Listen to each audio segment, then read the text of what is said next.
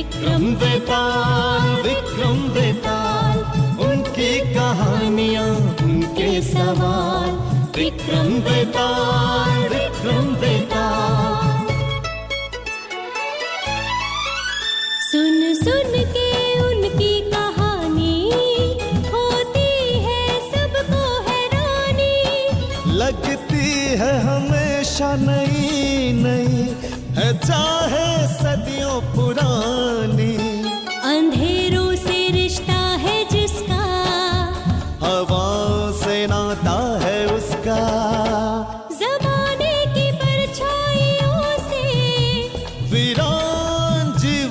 जिसका है आशियाना उसका सिद्ध बड़ की डाल विक्रम बेताल विक्रम श्रोताओं हम उम्मीद करते हैं कि आपको ये शिक्षाप्रद एवं मनोरंजक कहानी अवश्य पसंद आई होगी। क्यों नहीं क्यों नहीं? श्रोताओं के साथ साथ मुझे भी ये कहानी बहुत पसंद आई। हम अपने श्रोताओं को बता दें कि राजा विक्रम एक बार फिर वेताल का पीछा करते हुए सिद्ध बड़ के पेड़ के पास जा पहुँचा। और पेड़ पर लटका हुआ शव उतारकर उसने अपने कंधे पर रखा और चुपचाप वहाँ से चल पड़ा।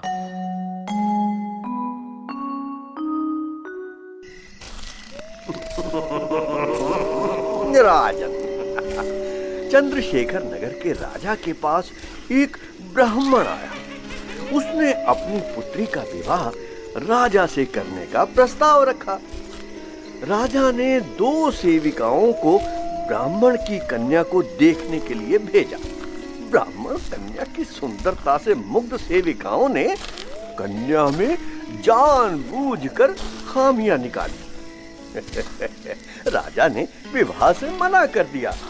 बाद में ब्राह्मण ने अपनी कन्या उन्मादनी का विवाह राजा के सेनापति बलभद्र से कर दिया।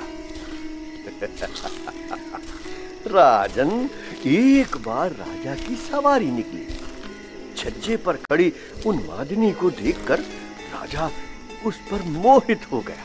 जब राजा को पता चला कि उन्मादिनी उसी ब्राह्मण की कन्या है, जिसे उन्होंने विवाह से मना कर दिया था, दोनों सेविकाओं को राजा के सामने प्रस्तुत किया जाता है।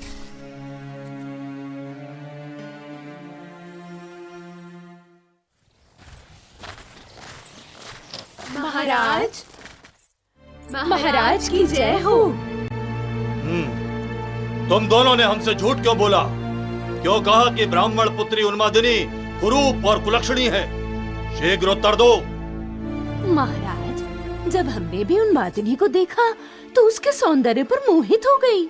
हाँ महाराज। फिर हमने सोचा यदि उन मादिनी का विवाह आपसे हुआ तो आप उसके वश में हो जाएँगे। और हम ऐसा नहीं चाहती थी महाराज। तुम दोनों नहीं जानती? उन्मादिनी के बिना हम जीवित नहीं रह पाएँगे। काश काश तुमने हमसे झूठ ना बोला होता। हम क्षमा चाहती हैं महाराज। हमें क्षमा कर दीजिए। जाओ तुम दोनों जा सकती हो। महाराज की जय हो।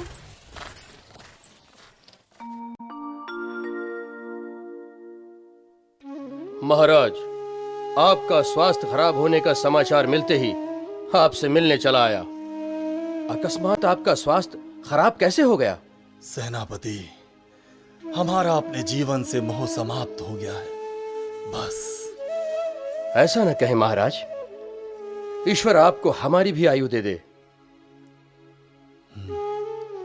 नहीं सेनापति अब हम जीना नहीं चाहते। क्यों महाराज? क्यों आपका जीवन से मोह समाप्त हो गया है? महाराज शायद ही आपको बता पाए। सेविका यदि तुम जानती हो तो तुम बताओ। हम महाराज का जीवन बचाने के लिए कुछ भी करेंगे। जी सेनापति जी महाराज को उन्मादिनी के वियोग का रोग लग गया है। महाराज ने उसके वियोग में खाना पीना सब छोड़ दिया है। बस मृत्यु की प्रतीक्षा की रट लगाए हुए हैं। मेरी पत्नी उन्मादिनी? हमारे महाराज की मृत्यु का कारण? नहीं नहीं। मैं उन्मादिनी को महाराज को सौंप दूँ। तो उनके प्राण बच सकते हैं।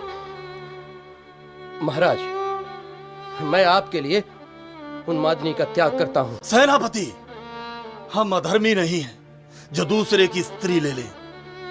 यदि राजा अधर्मी होगा तो प्रजा भी अधर्मी हो जाएगी। नहीं। हम अपनी प्रजा को अधर्मी नहीं बनाना चाहते। नहीं बनाना चाहते। महाराज? महाराज? महाराज आप कुछ बोलते क्यों नहीं? महाराज महाराज ने तो अपने प्राण छोड़ दिए। महाराज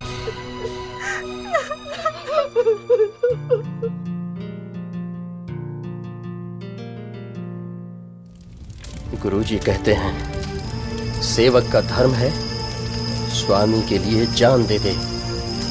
मेरा स्वामी चिता में जल रहा है, और मैं जीवित खड़ा हूँ। ये मेरे लिए शर्म की बात है। मुझे भी अपने प्राण देने होंगे। यही ठीक है। मैं ऐसा ही करता हूँ।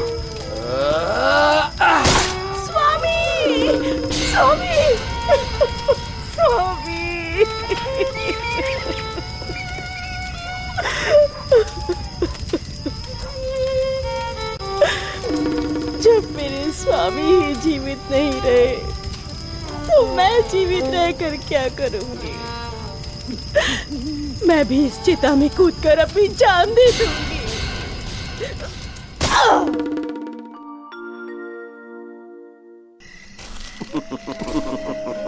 राजन, राजा और सेनापति दोनों ने अपने अपने धर्म पर अडिग रहते हुए प्राण त्याग दोनों में से अधिक साहसी कौन था? इस प्रश्न का उत्तर अगर नहीं दिया तो आपके सिर के टुकड़े टुकड़े हो जाएँगे। वेताल, दोनों में से अधिक साहसी था राजा। क्योंकि सेनापति ने तो एक सेवक का धर्म निभाया। अपने स्वामी के भले के लिए सेवक का प्राण त्यागना अधिक अचरज की बात नहीं है, बेताल। किंतु राजा ने उन्मादिनी के पति द्वारा उन्मादिनी को सौंपे जाने के उपरांत भी राज धर्म के लिए उन्मादिनी को ठुकरा दिया और अपने प्राण त्याग दिए। इसलिए राजा ही अधिक साहसी हुआ। वाह वाह वाह, राजन। आपने एकदम सही उत्तर दिया। लेकिन राजन बीच रास्ते में ना बोलने की शर्त भी तोड़ दी। तो राजन, मैं आपको छोड़कर जा रहा हूँ। विताल। विताल। विताल, मैं तुझे छोड़ूँगा नहीं। वेताल।